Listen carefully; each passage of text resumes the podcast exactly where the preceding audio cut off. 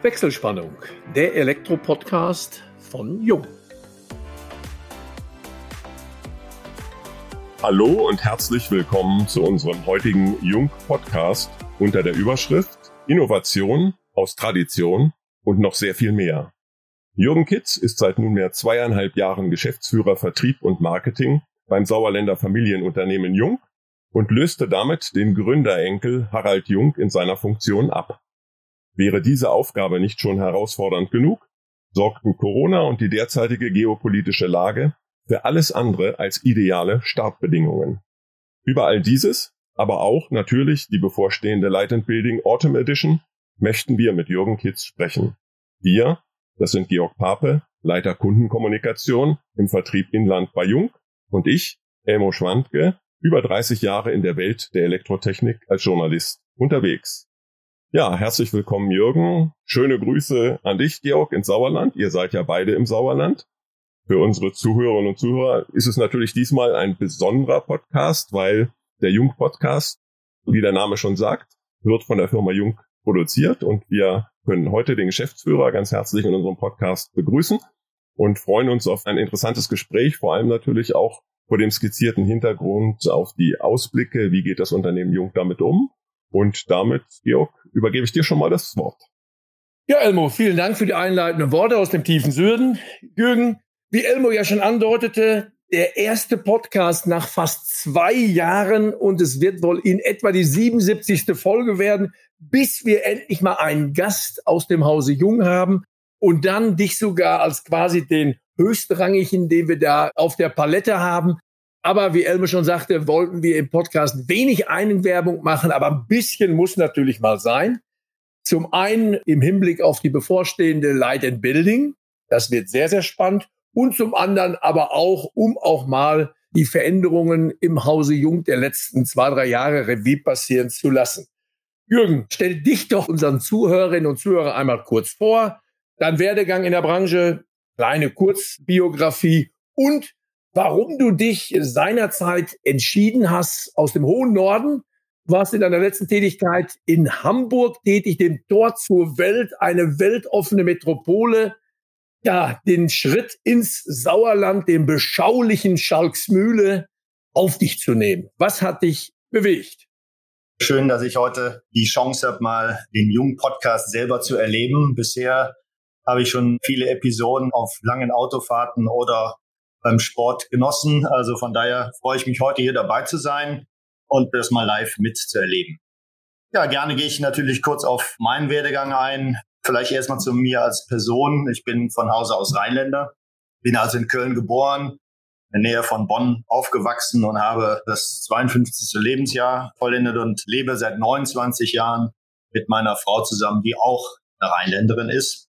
Ja, wenn man zum Beginn meiner beruflichen Laufbahn schaut, da habe ich 1986 einen vernünftigen Beruf gelernt, Energieanlagenelektroniker in Hennef an der Sieg. Das ist natürlich letztendlich für mich schon halt die Basis gewesen, die auch heute noch mein Verständnis von Steuerung und Automation gelegt hat. Und das war sehr schön und hat viel Spaß gemacht. Dann habe ich in den 1990er Jahren mich dazu entschlossen, an der Universität in Siegen. Die Feinheiten zwischen Siegerland und Sauerland sind ja für den einen groß, für den anderen klein. Ich habe auf jeden Fall das Siegerland seinerzeit kennengelernt und habe auch mit vielen Sauerländern zusammen studiert. Dort war mein Schwerpunkt Marketing und Mittelstandsökonomie. Und das habe ich bei dem Professor Pinkwart gemacht, der ja für die Menschen aus Nordrhein-Westfalen eine politische Verantwortung im Landtag hatte, in der Landesregierung. Anfang 2000 bin ich mit meiner Frau nochmal nach dem deutschen Studium halt nach England gegangen, habe dort im südenglischen Bath noch einen Masterstudiengang gemacht. Das war seinerzeit noch ein bisschen unüblich. Heute ja quasi das Normale, habe dort halt einen Master of Business Administration gemacht. Und das war sehr spannend, weil es sehr international war. Und deswegen habe ich auch meine ersten zehn Berufsjahre ja mit dem Thema Internationalisierung verbracht. Seinerzeit dann eher im mittelständischen Maschinenbau, also in Europa, USA und Asien. Und das hat auch viel Freude gemacht, viele Kulturen kennenzulernen. 2010 bin ich dann gewechselt, das erste Mal Geschäftsführer einer Elektromarke im dreistufigen Vertrieb für die Elektroinstallation und dann später auch für das Thema Beleuchtung. Das war für mich dann der Einstieg in eine Branche, die ich auch seitdem sehr schätzen gelernt habe. Der persönliche Kontakt, die persönlichen Beziehungen, die langjährige Art und Weise der Zusammenarbeit, das macht viel Spaß. Deswegen werde ich auch die Branche halt nicht mehr verlassen. Das macht einfach Spaß. Ja, und warum Jung? Jung ist natürlich ein toller Premium-Anbieter und ist eine Marke mit großer Tradition und ganz viel Potenzial, denn ich glaube, alle, die sich mit dem Thema Gebäudetechnik auseinandersetzen, ja, wir haben natürlich viele neue politische Rahmenbedingungen, wo klar ist, dass die Zukunftsaussichten im Bereich Gebäude riesig sind. Die Herausforderungen sind riesig. Ja, wir haben 40 Millionen Wohneinheiten, die müssen alle moderner werden. Und die Marke Jung begeistert mich, weil einerseits der hohe Qualitätsanspruch, für den Jung ja auch steht und wofür es ja auch geschätzt wird im Markt. Und natürlich auch ein einzigartiges Design. Und das Design zu pflegen und das weiterzuentwickeln, ja, es wird ja auch von vielen Handwerkern und Großhändlern bis hin zu Architekten und Bauherren geschätzt. Ich kenne nicht so viele Elektrofirmen, die halt seit 50 Jahren einen Designklassiker haben. Das ist halt auch schön für das Selbstverständnis bei Jung. Also unser LS 990, der viele Kunden begeistert und das auf der ganzen Welt. Und es ist natürlich eine große Ehre, gemeinsam mit vielen kompetenten und motivierten Kollegen weltweit in 95 Ländern diese schönen Produkte zu vertreiben. Und das macht mir persönlich viel Spaß wenn man auf den Gründergedanken eingeht, also Fortschritt als Tradition, ihn weiter zu gestalten. Das ist auch eine große Herausforderung. Jung hat ja schon eine spannende Unternehmenskultur als Familienunternehmen und das soll natürlich auch in der Zukunft beibehalten werden. Und da möchte ich natürlich einen Beitrag dazu leisten und sind ein guter Arbeitgeber in der Region. Und das bestätigen uns natürlich immer die lokalen Menschen in den Vorstellungsgesprächen, dass man Jung kennt und Jung als Arbeitgeber schätzt. Und das ist eine große Verantwortung, dass es auch noch in vielen, vielen Jahren genauso ist, wie es das in den vielen Jahrzehnten vorher schon war. Bevor wir so zu den aktuellen Strategien kommen und auch sicherlich dann im Anschluss auch zu den Innovationen aus dem Unternehmen, das ist ja, du hast es ja skizziert, aus Tradition innovativ. Das Unternehmen ist ja lange schon als starke Marke in der Elektrobranche etabliert. Wie ist das eigentlich, wenn man als erster quasi Nachfolger eines Familienmitglieds in so ein Unternehmen reinkommt? Bist du mit dem Selbstbewusstsein reingegangen, das wird problemlos hier alles klappen und von vornherein war das für dich sicher, dass es zum Erfolg führt und wie sind deine Erfahrungen so in diesen zweieinhalb Jahren mit dem Unternehmen? Für mich war mein ganzes Berufsleben mittelstandsgeprägt und ich wäre auch nicht der Richtige für einen Großkonzern. Von daher ist es für mich halt ein Glaubensbekenntnis zum Thema Mittelstand und Familienunternehmen. Und ich finde gerade Familienunternehmen haben natürlich eine ganz wunderbare Chance aus der Tradition heraus und aus den Menschen heraus irgendeine große Bindung zu erreichen. Und es ist natürlich, ja, schon große Schuhe für mich, da den Erwartungen gerecht zu werden. Deswegen war es für mich auch von vornherein klar, nach Schalksmühle zu ziehen. Das gehört sich irgendwo, wenn man ein Familienunternehmen halt macht, dass man jetzt nicht halt gegen Mittag am Montag mal langsam eintrudelt, sondern dass man halt versucht, das Regionale auch ernsthaft zu spielen.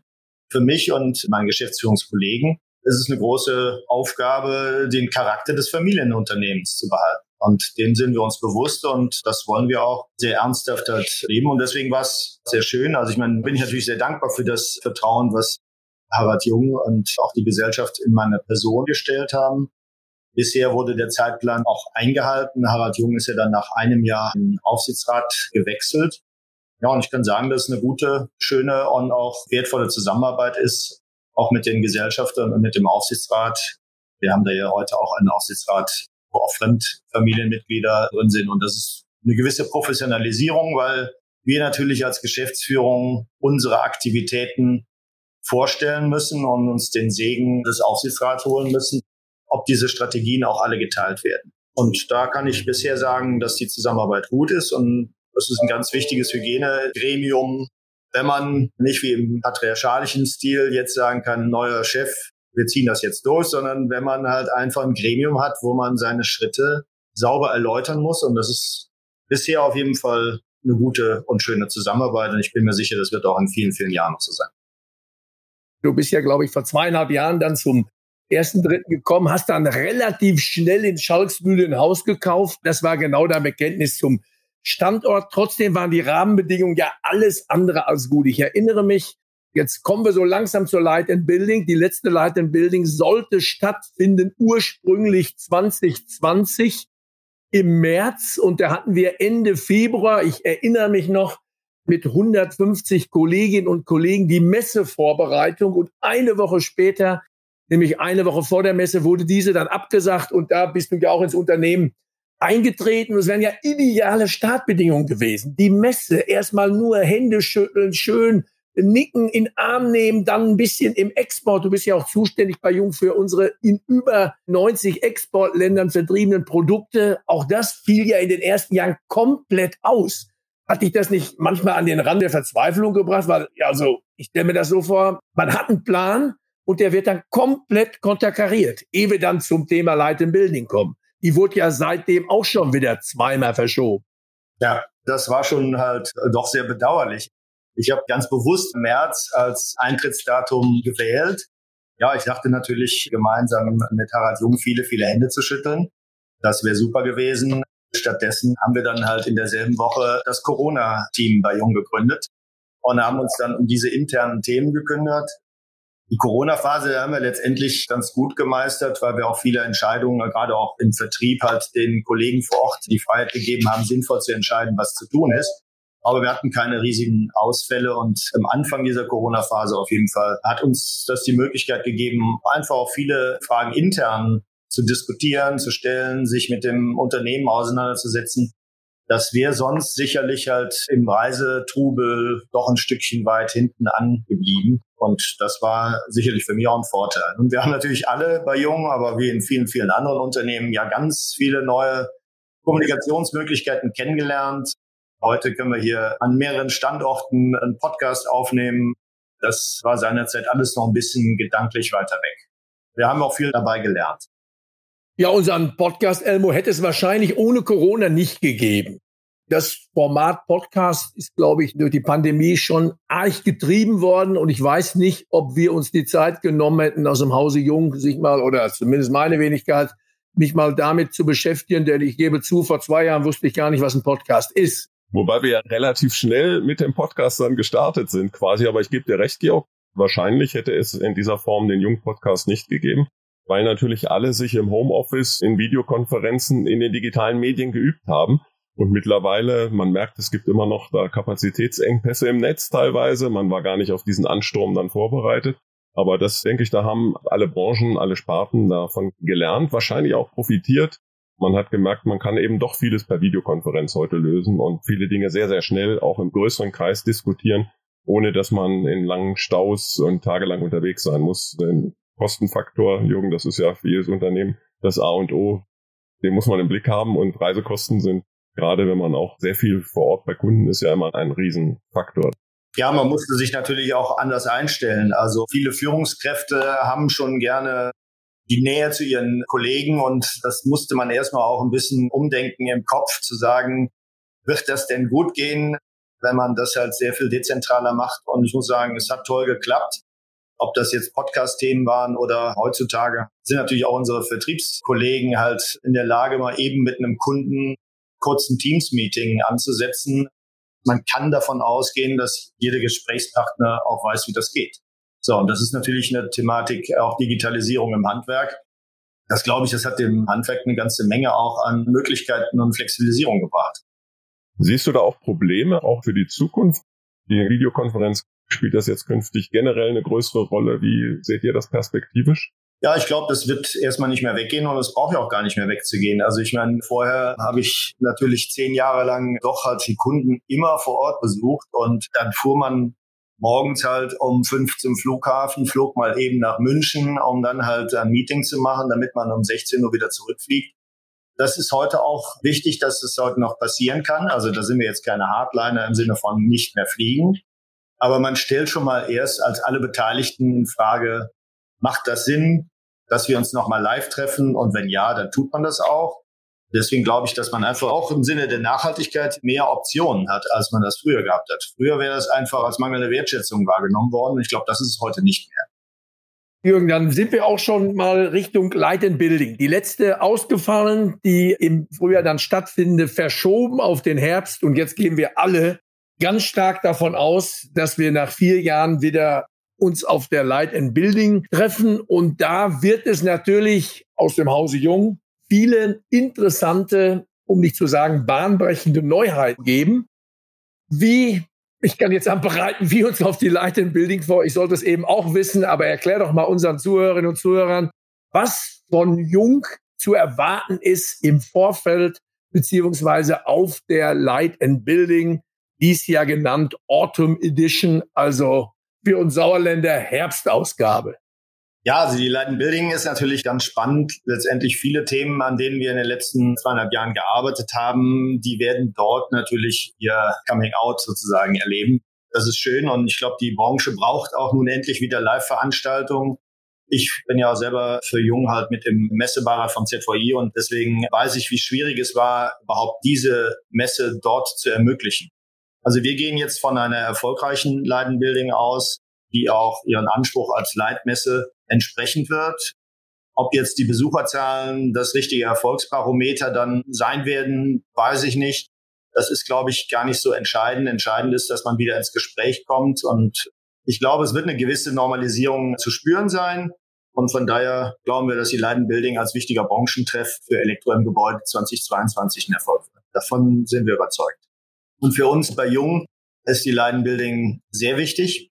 Wir werden viele, viele Neuheiten präsentieren, aber unter anderem, so viel kann man jetzt schon verraten, werden wir Jung Home einführen in den Markt. Jung Home ist für uns ein großes Innovationsprojekt gewesen in den letzten Jahren und wir haben jetzt halt die Möglichkeit, neben unseren Technologien KNX und ENET eine dritte Möglichkeit dem Fachhandwerk anzubieten, nämlich ein wirklich vom Endkunden her gedachtes Smart Home System.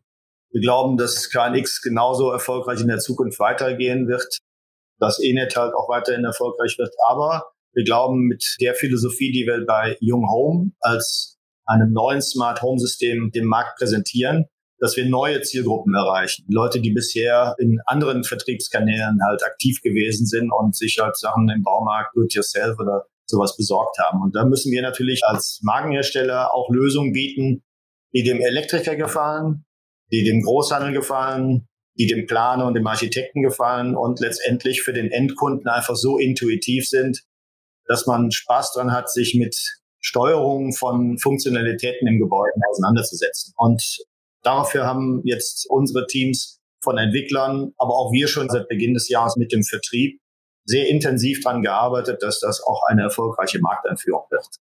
Wir haben jetzt schon in den letzten Monaten angefangen, mit vielen Marktteilnehmern zu sprechen, wie sie uns empfehlen, an die Vermarktung ranzugehen, weil wir wollen da natürlich ein Produkt haben, was im Dreistufen-Vertrieb geliebt wird. Deswegen haben wir versucht, viele Impulse von Fachhandwerkern, von Großhändlern auch zu berücksichtigen, um zu sagen, das muss erfolgreich für uns werden, damit wir dann zu einem späteren Zeitpunkt auch sehr stark das Thema Endkunden auch in den Vordergrund unserer Marketingaktivitäten stellen können. Aber das erst dann, wenn der Handwerker gut mit dem System umgehen kann, wenn der Großhandel es überall gelistet und belagert hat, so dass man dann auch sagen kann, wir wollen dort halt ein spannendes gemeinsames Wachstumsthema draus machen. In Sachen Präsentation gehen wir ja auch neue Wege. Ich will jetzt nicht sagen, Junge hat das, was er in den letzten zwei Jahren mangels Messen an Budget gespart hat, in große Autos investiert. Und da meine ich nicht mal einen Dienstwagen. Das wird der ein oder anderen Zuhörerin, dem einen oder anderen Zuhörer ja auch schon aufgefallen sein, dass wir also da mit dem System Smart Home auch direkt zum Installateur, zum Handel gehen und ist dann auch vor Ort ich würde sagen, für Jung in einmaliger Form präsentieren können. Ja, das kann ich nur unterstreichen. Also wir wollen ja möglichst viel unserer Strategie, die uns in den letzten Jahrzehnten erfolgreich gemacht hat, weiterführen. Das heißt, wir haben eine Positionierung als Premium-Anbieter und haben uns auf die Fahne geschrieben, nicht nur Kundenorientierung zu machen, sondern Kundenbegeisterung. So, Begeisterung ist natürlich ein großes Wort und perfekte Qualität muss da schon unser Anspruch sein. Hier kommt natürlich auf jeden im Team von den Entwicklern, von den Programmierern. Das hat viel mit Software zu tun. Wir sind ja als Hersteller sehr hardwareorientiert. Das muss einfach so gut sein, dass wir auch die Kunden begeistern. Deswegen haben wir uns eben zur Tugend gemacht, ein Stückchen intensiver noch zuzuhören. Was gefällt den Menschen? Was gefällt den Kunden? Und werden deswegen auch an manchen Stellen in der Organisation auch ein Stückchen draufsatteln. Georg, für uns beide ist es ja im praktischen Geschäft. Du bist ja im Bereich der Kundenkommunikation. trägst dort Verantwortung. Das ist für uns eine große Herausforderung, da auch das Thema Endkunden mitzunehmen, die natürlich heutzutage immer mehr halt bei uns auch in der technischen Beratung betreut werden.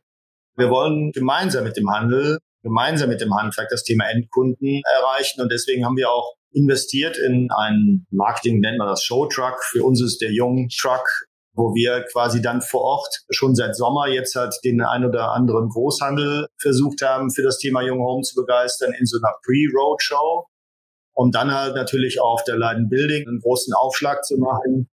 Und aber auch in einem ganzen Messe-Nachgeschäft, was für uns traditionell immer ein großes Kommunikationsfeuerwerk war, auch neue Möglichkeiten zu haben, zu kommunizieren. Und von daher wird dieser Young Home Truck, der quasi schon von den Möglichkeiten her, der immerhin 95 Quadratmeter gute Innenflächen mit vielen Möglichkeiten.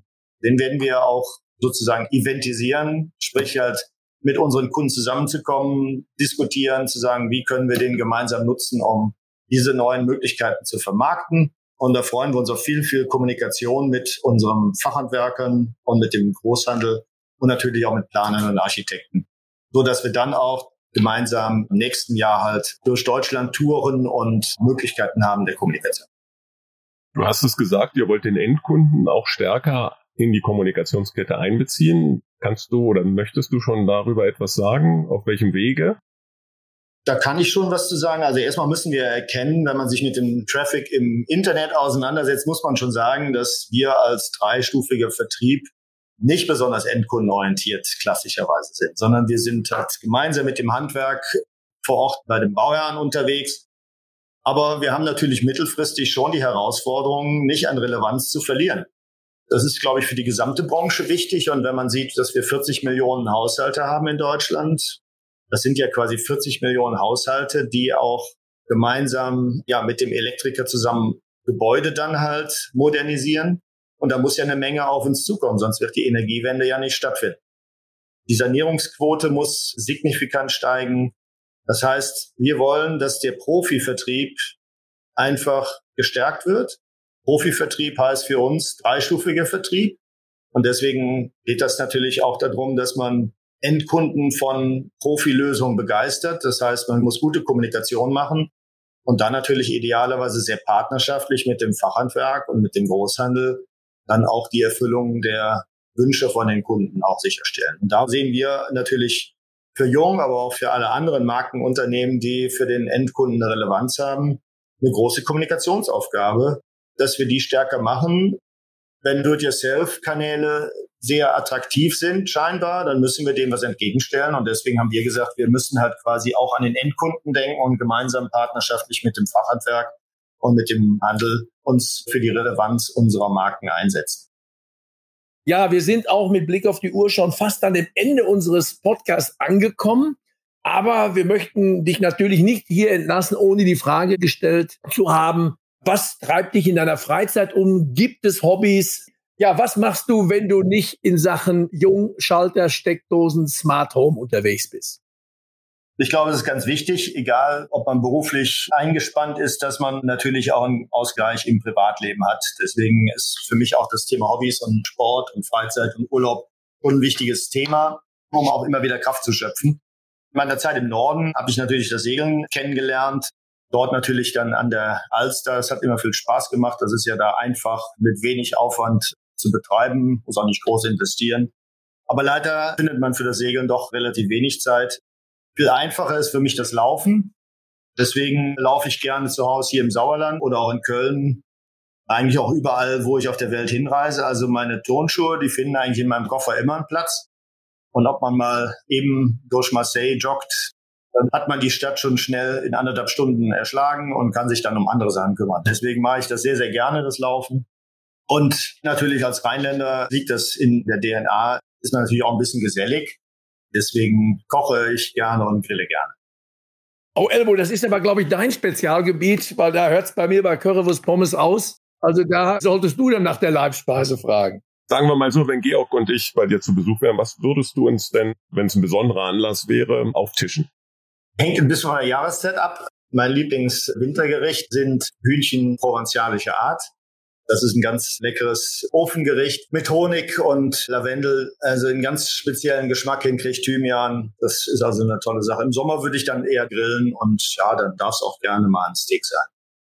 Ja, Jürgen, vielen, vielen Dank, dass du unseren Zuhörerinnen und Zuhörern erstmal so ein bisschen einen Einblick in deine Vita und vor allen Dingen aber auch in das Unternehmen Jung gegeben hast. Wir sind alle gespannt, was uns die Light Building bringt und was es auch im Nachgang dann von Jung Neues gibt und wie wir das alles in den Markt bringen können.